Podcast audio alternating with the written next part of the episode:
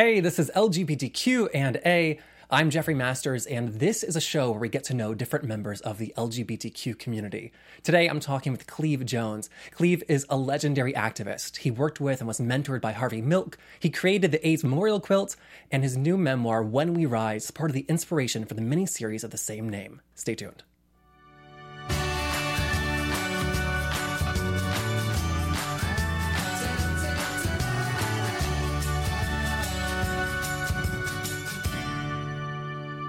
Hey, Cleve. Hey. Welcome to the show. Thanks for having me. Yeah, I'm so excited to talk. I I love the book. Thank you. I think it's so important. And uh, I just, I've never read such a collection of our history, of like the movement. I don't know many other books like this. It really meant a lot to me. Well, I'm very glad to hear that. I, I was hoping that younger people would read it, and I'm delighted that you are. So thank you. Got one off. um, things have changed so quickly in your lifetime. Uh, due in part to a lot of the work that your generation did. I don't know that my generation recognizes that as much as I wish. I got in an argument just recently with a young man in a club who uh, just flat out denied that it had ever been illegal to be gay. He simply did not know that when I was his age, when I was just coming out, it was a felony. And every police department in every major city in this country had uh, special sections whose sole purpose was to hunt down, entrap, arrest, and imprison homosexuals for consenting behavior between adults. That's the reality I came out into. And this guy did not know that no, at all? He had, he had no clue. Wow. Yeah, and that, that troubles me. Another thing that bothers me about the uh, the millennials is how little they seem to understand about what happened to our people during the H I V pandemic, the, the the dark decade and a half before treatment became available. In my neighborhood, the Castro in San Francisco, we uh, lost about two thousand men a year for over a decade. And it, it It troubles me that young people don't know that history. So I try to, I'm trying to inform people. Good. Yeah. I mean, because when we grew up, pride parades were a fact of life. Yeah. They were these things that happened. And so, I mean, sometimes I wonder if it's, it, this goes to like the larger message of words like losing meaning, because you can say two thousand people a year died and my brain is able to register that's horrible, but I'm still able to go about my day. Well, I think it's it's probably indicative of our culture's view of history in general. Uh, we don't teach it. We don't learn it. We don't learn from it. Uh, the world changes so rapidly and these things are forgotten, but it's important to know. And it's not about being nostalgic or wistful about the good old days, because part of, most of the good old days were also pretty grim. Not quite as grim as what we're facing now, I fear. But, uh, yeah, I wanted people to know about that time when the notion of a gay community was new. Uh, I think we were kinder to each other then. Uh, it was electric. It was very exciting. It was very romantic. Yeah. Uh, yeah. And speaking about it being illegal before, I was amazed to read that printing the word homosexual in a publication was considered pornographic and grounds to shut down a paper or a publication. Yeah, so even very serious gay literary journals were forbidden to be mailed across state lines or international boundaries. There was a very famous case with a wonderful uh, magazine out of Toronto called The Body Politic, where people were actually arrested uh, on charge of interstate transportation of pornography. And this was a very serious political journal. Wow. So you first saw the word homosexual in Time magazine. Life magazine. Life magazine? Yes. It was the year in review issue, nineteen seventy-one, Life magazine, and it was an eight or nine page spread called Homosexuals in Revolt.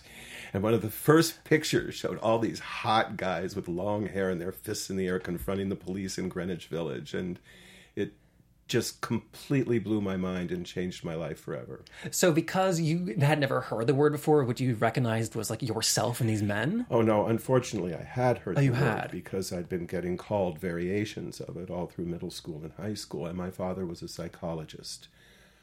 So I remember, you know, going home from school one day in tears after being called a homo and a fag. And I uh, I said to one of the boys, "Why do you call me that? What does that mean?" He said, "You're a homosexual and you're going to go to hell. You're sick."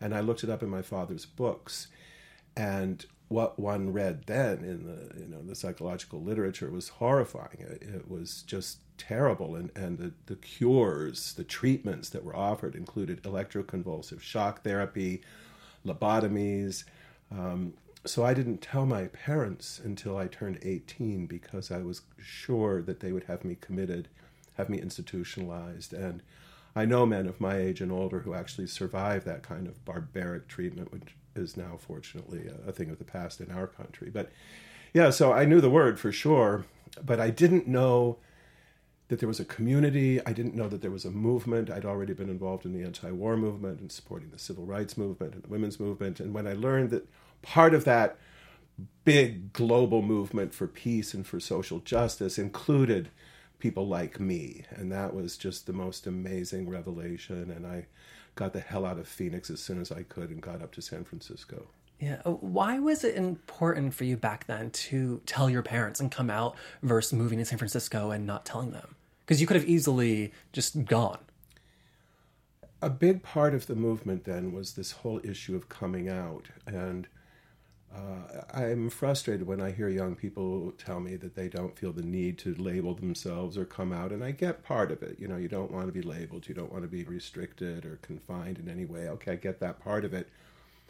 But uh, it still sounds like a closet to me. And uh, the the reason is that it's so important is because once the haters know that they have queer and trans people in their families, in their workplace, in their neighborhood, on their block, in their congregation, in their school, once they know they know us, it becomes very difficult for them to continue to hate us and more difficult for them to vote against us or harm us. So coming out has always been an essential part of this movement, and that was something that was articulated very powerfully by Harvey Milk uh, during his uh, campaigns in San Francisco. But you you came out at like seventeen, eighteen, you said? Yeah, I was seventeen. So, so you knew how important it was even then, because that's yeah. so many years before you met Harvey. No, I, I was I joined the Gay Liberation Front, and that was uh, the rallying cry, we have to come out, we have to come out, and It, it's uh, it, it seems so simplistic in some ways, but it's really a very powerful notion, and it's a big part of why we have come as far as we have within my lifetime.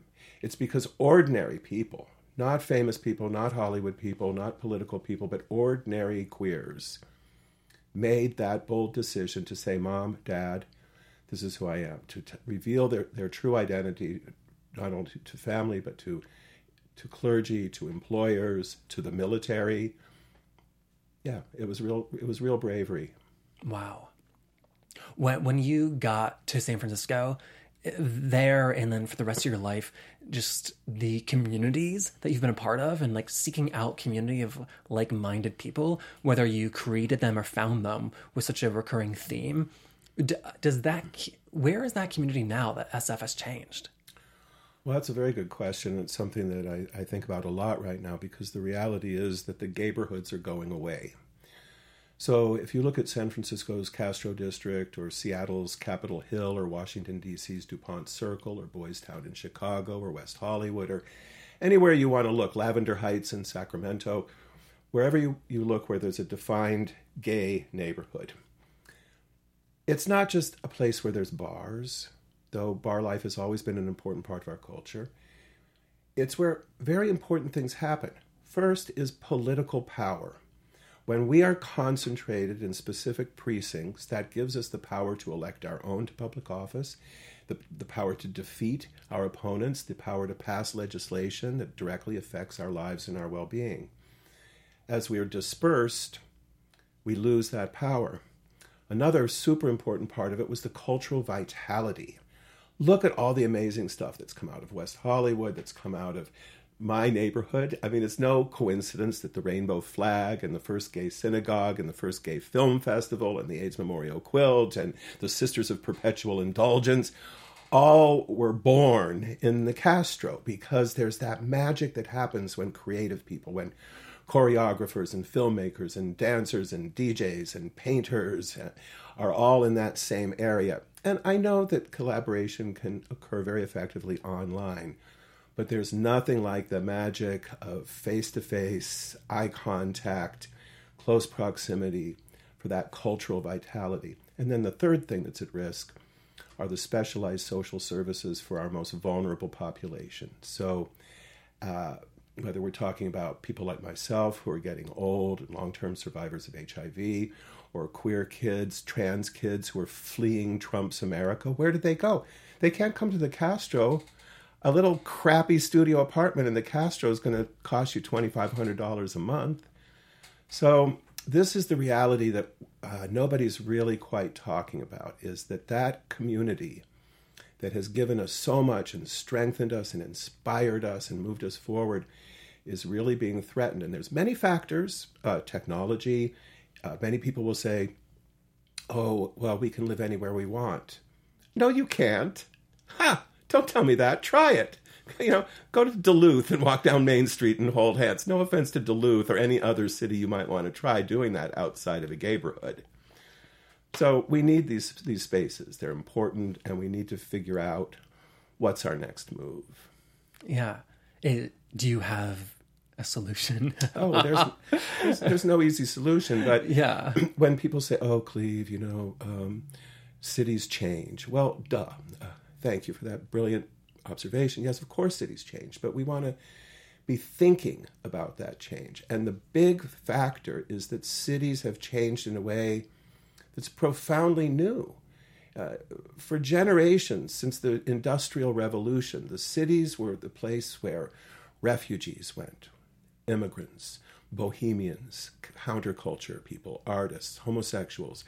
And uh, all these people of all these different backgrounds and ethnicities and genders would, you know, create this these cauldrons of creativity, and, and and then they would climb their way up the economic ladder and move out to the suburbs. And that was really accelerated in the post-war era, the nineteen fifties, the nineteen sixties, the nineteen seventies, the phenomena of white flight. So when I got to San Francisco, the population of that city had been declining steadily since the end of World War Two. And we were able to t- go into these neighborhoods that had been largely abandoned by the working class immigrants that had built them originally and create what we created, first on Polk Street, then on Castro and Folsom Street and Haight Street, you know, these really vibrant communities. These are now some of the most expensive neighborhoods in the world. So the district that gave us Harvey Milk is now inhabited increasingly by white, heterosexual, cisgendered millionaires. Yeah. It was just like, I was blown away by just the collective mindset too. When you arrived in San Francisco, you had a sleeping bag and a couple shirts and forty-two dollars, and you were welcomed into this guy's home that you had never met, who was not expecting you. That you, you just, it was an address you had from a friend. And it was a safe place to live and to get on your feet.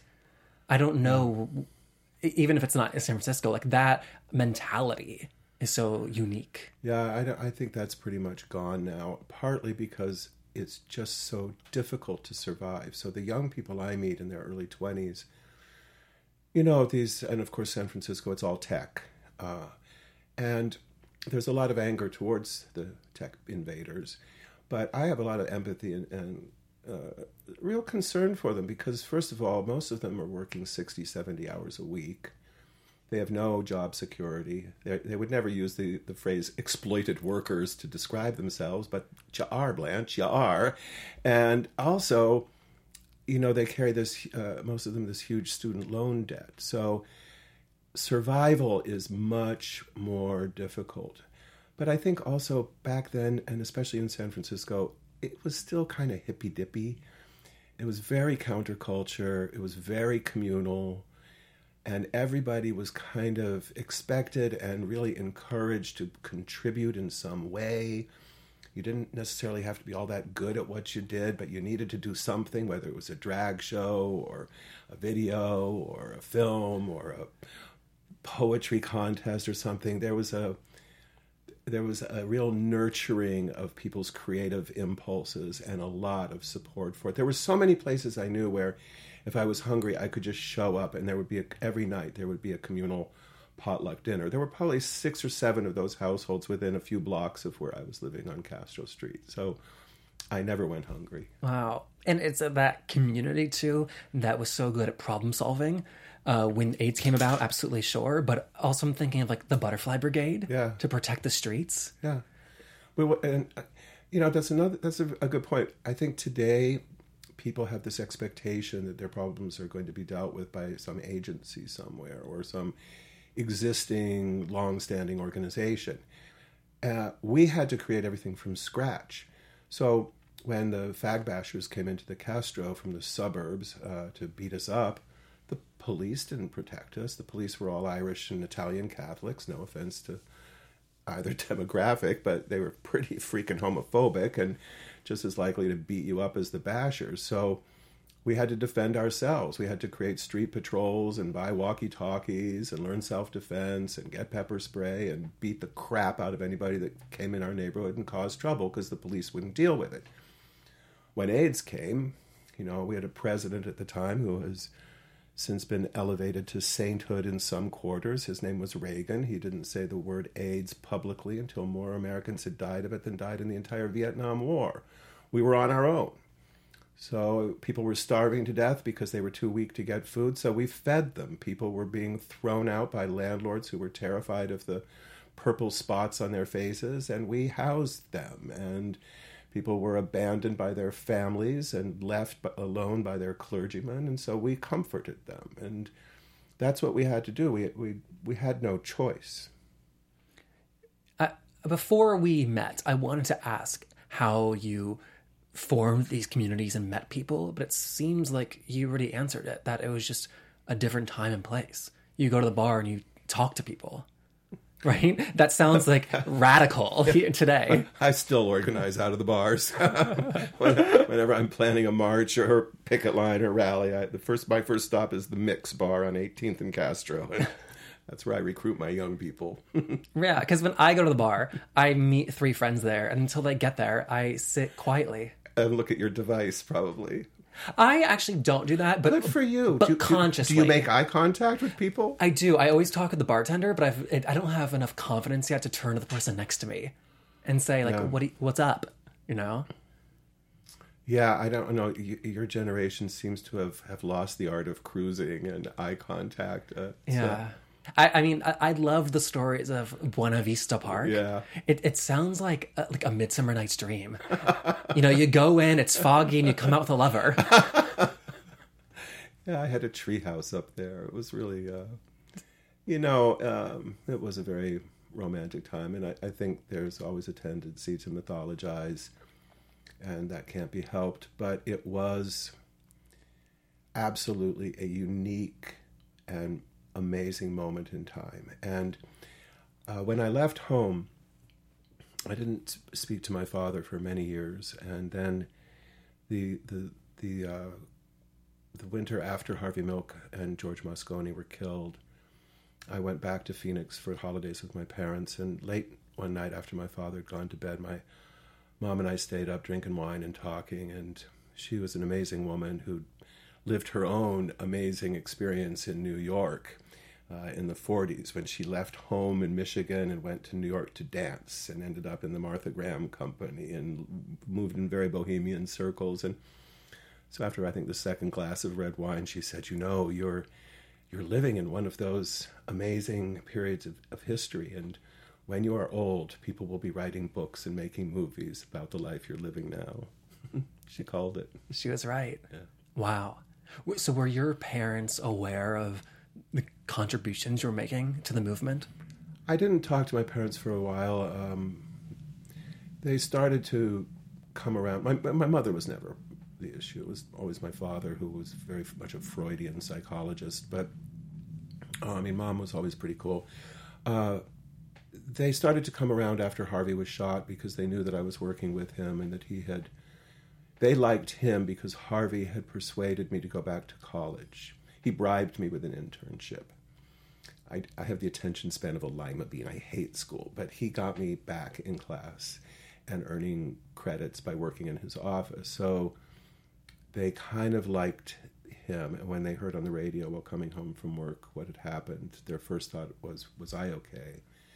And then uh, I think they felt genuine sadness. And then, so that began a process of reconciliation. And then by the time AIDS came, in um, the eighties, they were right there. I mean, they did everything they could. They marched, they made quilts, they went to conferences, they they became activists. They became AIDS activists. Wow. That's really nice. Well, I think it's, I know, I mean, I imagine right now there's some young person listening who's just come out to his or her parents and, and they're not dealing with it very well, and, and maybe it's really ugly and maybe it's scary and maybe you're hurt. But um, give them some time, because so often it takes a while for parents to absorb this information. But most parents, I think, really do just love their kids. And a lot of times that response is really out of fear uh, that something bad is going to happen to their kid. So, uh, yeah, they changed. Absolutely. You mentioned the AIDS quilt. It was a massive undertaking, but and, and I don't want to trivialize it with one detail, but I was blown away that you wrote that Rosa Parks made panels for it. Yes, I got to meet Missus Parks in Detroit. I was there for a, a convention of P FLAGs, the Parents and Friends of Lesbians and Gays organization, and uh, it was funny because they didn't tell me who I was going to meet. They, but when I got my schedule for the weekend, it, I was annoyed because they said that on Sunday I had to get up at six o'clock and wear a suit and tie. And I'm like, what the heck? I don't want to get up Sunday morning. And um, but they were insistent, and it was to go meet Missus Parks at her church. And I got to uh, go to church with her, and then I was invited up to, to speak to the congregation. And then I got to take her out to lunch. And she made panel, quilt panels for um, a family where the three generations of women in that family uh, lost their lives to AIDS. The grandmother had had a, a hip replacement surgery and had a transfusion before the blood supply had been secured. And then her daughter uh, had had some issues uh, with drugs and contracted it and passed it on to her infant girl before she realized that she was H I V positive. So it was a, a really very tragic example of how horrible that disease was. And Missus Parks, uh, you know, to have her support and to, and just to the amazing privilege of being in a room with her, being in a car with her, sitting at a table with her and sharing a meal was something I'll never forget. Wow. I'd never heard that before about her in yeah. the quilt. I got to meet a lot of my greatest heroes. That's one of the things that's been pretty sweet about my life. And um, I met uh, I met Cesar Chavez. I got to march with Cesar Chavez a couple of times.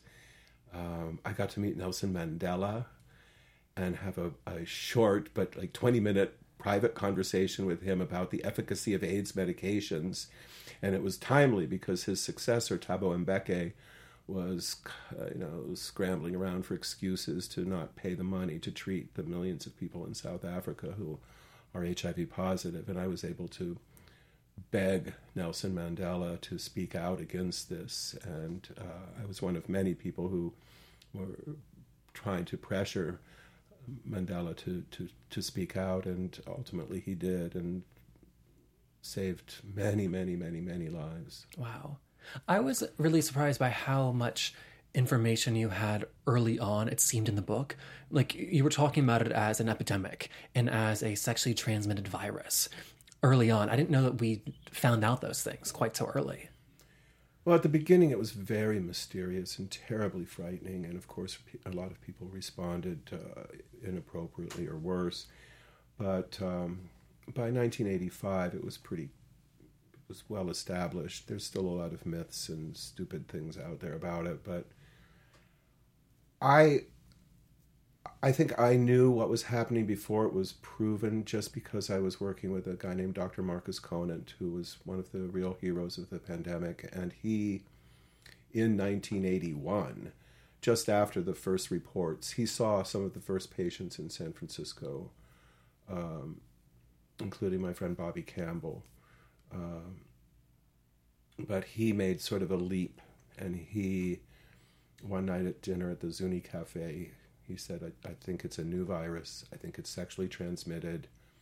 I think it can remain dormant in the body for a long time, and that it's fatal. And the way he delivered that news to me, uh, I, just, I remember looking up and saying, well, then we're all dead.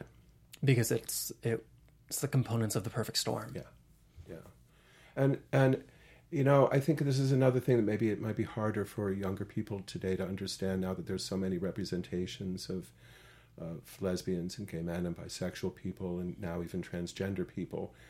But back then, we had been, our, our sexuality had been so repressed, so attacked, and and it was part of the, it, we were a sexual liberation movement then. I mean, that was the phrase that we used. This was sexual liberation. It was about, you know, tearing off the Puritan shackles of, of America and uh, exploring our sexuality in a way that was very joyous and hot and exciting and Uh, it, I think, in some ways, it, it was maybe even you know more important than it is now because it had been so repressed and so hidden and and uh, condemned. Uh, so,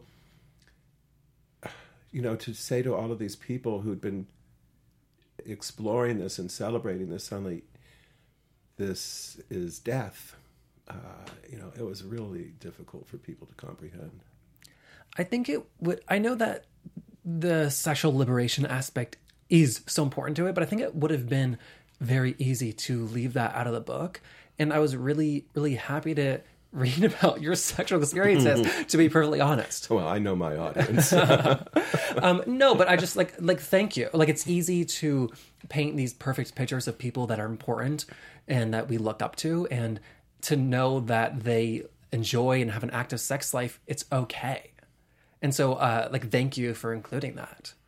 Well, it was discussed with my publisher, uh, but I, I, it's not graphic, uh, but it was an important part of my story. It's an important part of who I am.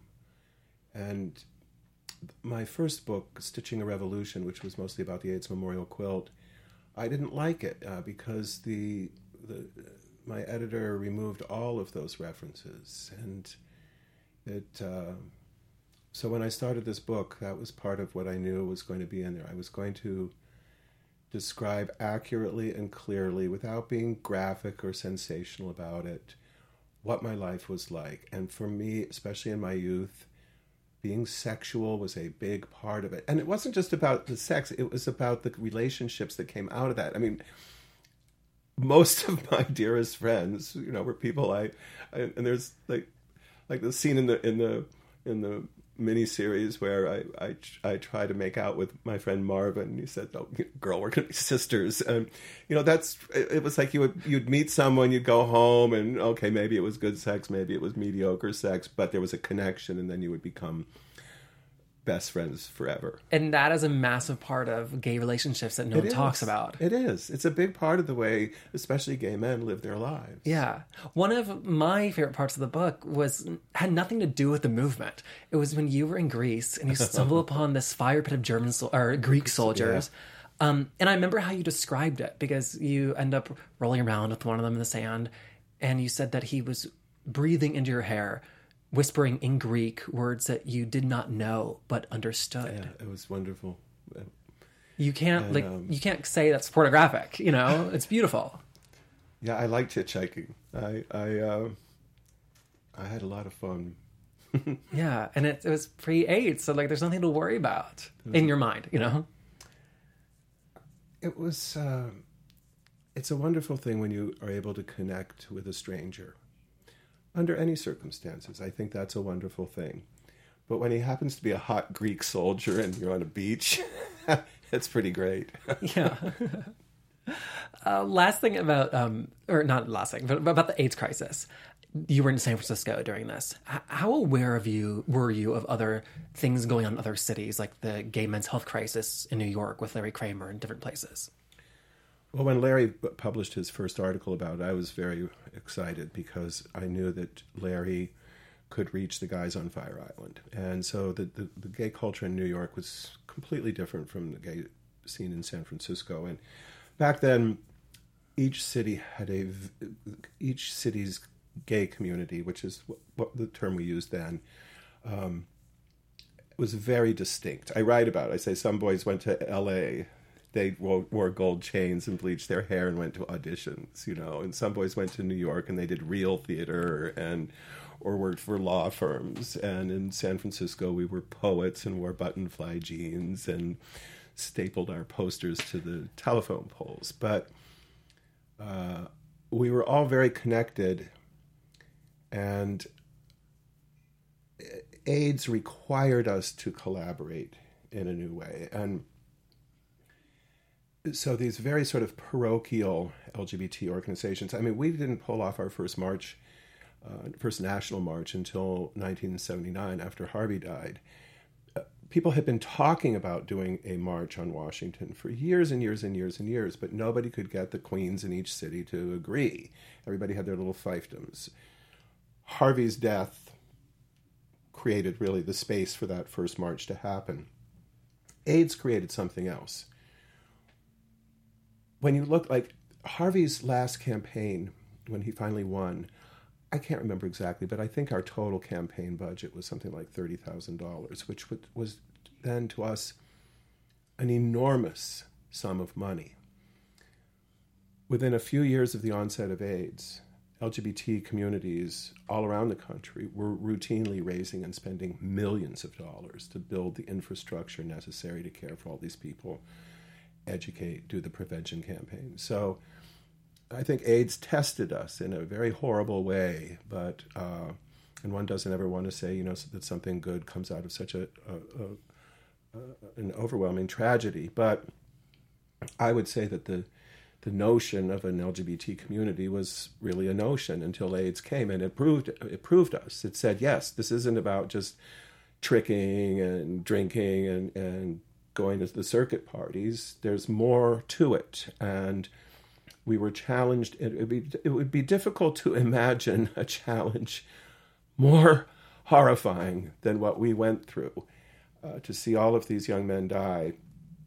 But it proved us. And I would also say that um, there's a bit of, of revisionism going on right now, especially among young people who, I've, I've, I hear this now with, with, with great frequency, that the focus on marriage equality was somehow imposed down on the community by the more wealthy white men who run the big national organizations in order to raise money to pay their fat salaries.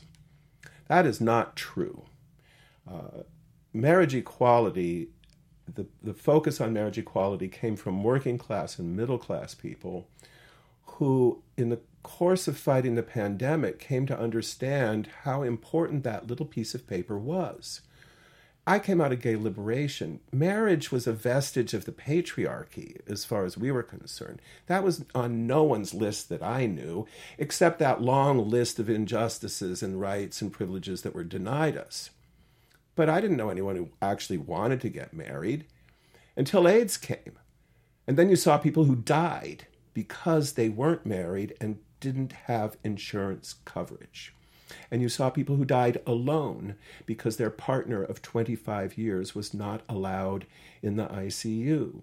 So suddenly, for all sorts of ordinary people, not activists, not entertainers, not leaders, but ordinary people, suddenly came to understand not only how much marriage mattered, but also there was this new attitude, um, and I don't know what I'm what words I'm allowed and not allowed to use it's on the this web. Show. Use whatever I can you want. Say whatever I want. Yeah. Good. So, you know, after that after that experience, uh, it was like, what do you mean this isn't a marriage? Fuck you. This is exactly what a marriage looks like. You know, and you saw the dedication of these couples, these guys who'd been together, Who, whose relationship was never acknowledged by the church or the state, and yet there they are, day after day, night after night, wiping the sweat, emptying the bedpans, putting in the I V lines, measuring out the pills and the medication, day after month after year after year. What do you mean that's not a marriage? Fuck you, this is a marriage, and we want all the rights and all the privileges that come with it, just as straight people do. And by the way, those, you know, national organizations like Human Rights Campaign and, and all of the others, uh, they opposed the effort to go to federal court. They, as late as June of t- two thousand nine were saying, oh, it's too soon to go to the Supreme Court. Let's wait, and maybe we'll get a better court. Ha! Imagine if we'd waited. Imagine if we'd listened to all of those great gay leaders. But I digress. No, wow. I, I did not know that that is the reason why it became a focus. Was it? Wow. Yeah. It came out of the pandemic. With so many friends and loved ones dying, how, I, I want to ask how you, like, went on. In, in, in a very literal sense, like, how did you not steep into a depression? How does that not, like, destroy you? Well, it did destroy me, I think, in many ways. Um, I, uh, I'm still depressed, but you just keep going. Uh, for me, um, my my sweet Ricardo committed suicide, and uh, I had I think I already knew in my heart that I would never do that because of the pain it would cause people who loved me. Uh, there were so many times I wanted to, so many times. Uh, so many times I thought it through, like how to do it, and um, but when Ricardo did it, it. It it was so devastating to me that I, I, I knew that I will never do that. And um, I don't know how I survived. I don't know. Uh, I think it was a big help that by the time I got sick, uh, my parents and my family were supporting me. Having that emotional support's good. Also, you know, I'm an educated white man with a job and an insurance, and I was famous by that point, so I had access to the best medical advice. So I kind of understand how I managed to survive that part. Um, but I think most of the guys I know my age have, uh, I guess you'd call it post-traumatic stress disorder. And I'm in a new relationship uh, with somebody who's a lot younger than me. And I feel like this last year, despite the election, um, I'm experiencing joy again. Uh, I'm really in, ridiculously in love, and uh, you know, I published a book and people like it, and so uh, I I tell my boyfriend and he just rolls his eyes, but I, I I think I'm happier now than I have been at any time since AIDS came and killed all my friends. I've I am so grateful to be alive. I think that's amazing. How, how did you meet him? A bartender hooked us up. Something's never changed, right? That's amazing. Yeah. Wow. Um, I before I let you go, I just want to ask about Harvey Milk a bit, because uh-huh. I want to remember that, like, legacy. He has this martyrdom to him, this hero thing. It, was that placed on him after his death, or did he have that while he was living? Harvey was a complicated guy. Uh, what I... What I want everybody to know about him, and especially younger people, is that he was, an, in many respects, an ordinary man. He, in my view, he was neither a genius nor a saint. His personal life was often a mess. Uh, he was a terrible businessman, usually broke. Um, he was very kind. He was very funny. He could be a total bitch. Uh, he was the first adult to tell me that I had value as I was. He mentored me. He was there when I, whenever I got my heart broken. Uh, he genuinely loved people and his city and was courageous. But his achievements are ones that I think we can all aspire to. Had he lived, I believe he would have become our mayor. Would he have survived the pandemic? Who knows? But certainly his death, um, he gave us our first real uh, collective martyr. We'd had thousands of martyrs, people who'd been murdered and beaten to death, people who'd taken their own lives, who drank their lives away or overdosed. You know, we've we've had a lot of martyrs, but Harvey became that kind of unifying symbol. Uh, but even that was being forgotten until Gus and Dustin Lance Black, uh, Gus Van Sant and Dustin Lance Black made the film Are, are you, yeah, and are you saying that he became Saint Harvey because we, we needed a saint? Yeah, and so it, it, it was kind of a, an odd process, but you heard people saying, oh, he's our uh, Doctor King, you know, and uh, Harvey would have just, I think, been baffled by that. I mean, he was a little shopkeeper on Castro Street who had a failing camera store and a, you know, a, a really, he had a temper, and his personal life was tempestuous. Um, same. Hey, uh, I think that can be said about a lot of people. But that was a very important symbol that went out there. And then um, one of the one of many terrible things about AIDS was that it, uh, you know, it disrupted the transmission of information from one generation to the next, because half of my generation got wiped out, and those of us who survived, many of us don't want to talk about any of it because it's too painful still. Uh, so his memory was beginning to recede. And we had a, a core group of, of of what began as many people and dwindled over the years to a very handful who were doing whatever we could to keep his name alive. But I would go and speak at, at universities with tons of uh, L G B T people in the audience, and I'd say, how many of you know who Harvey Milk was? And, you know, maybe one or two hands would go up. But Gus and Lance changed that with Milk and Sean Penn's portrayal. Uh, it uh, unearthed this story in a way that was really, I think, important and powerful. And A B C's miniseries, uh, When We Rise, I, I have, you know, I have, I have kind of complicated feelings about the miniseries. Uh, it's not particularly accurate in many areas, but I think it is largely truthful, and I'm really grateful that it happened. Yeah. Well, I'm continually frustrated at our, our lack of history, paying attention to it, but also the lack of just records. So uh, I know you said it's not always easy. I really appreciate you coming here and talking with my us. My pleasure. It's been great. My pleasure. Absolutely. If people want to find out more about you, they can get the book. Yes, buy my book, When We Rise. Rise. Let's make it a bestseller. Yeah. All right. Uh, thank you. Thank you. I really appreciate it. And if you want to find our other inter- interviews, you can go to iTunes, YouTube, and we will see you next week. Goodbye.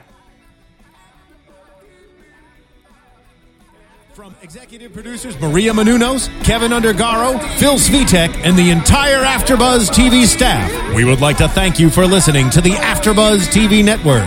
To watch or listen to other after shows and post comments or questions, be sure to visit after buzz t v dot com. I'm Sir Richard Wentworth, and this has been a presentation of AfterBuzz T V. The views expressed herein are those of the hosts only and do not necessarily reflect the views of AfterBuzz T V or its owners or principals.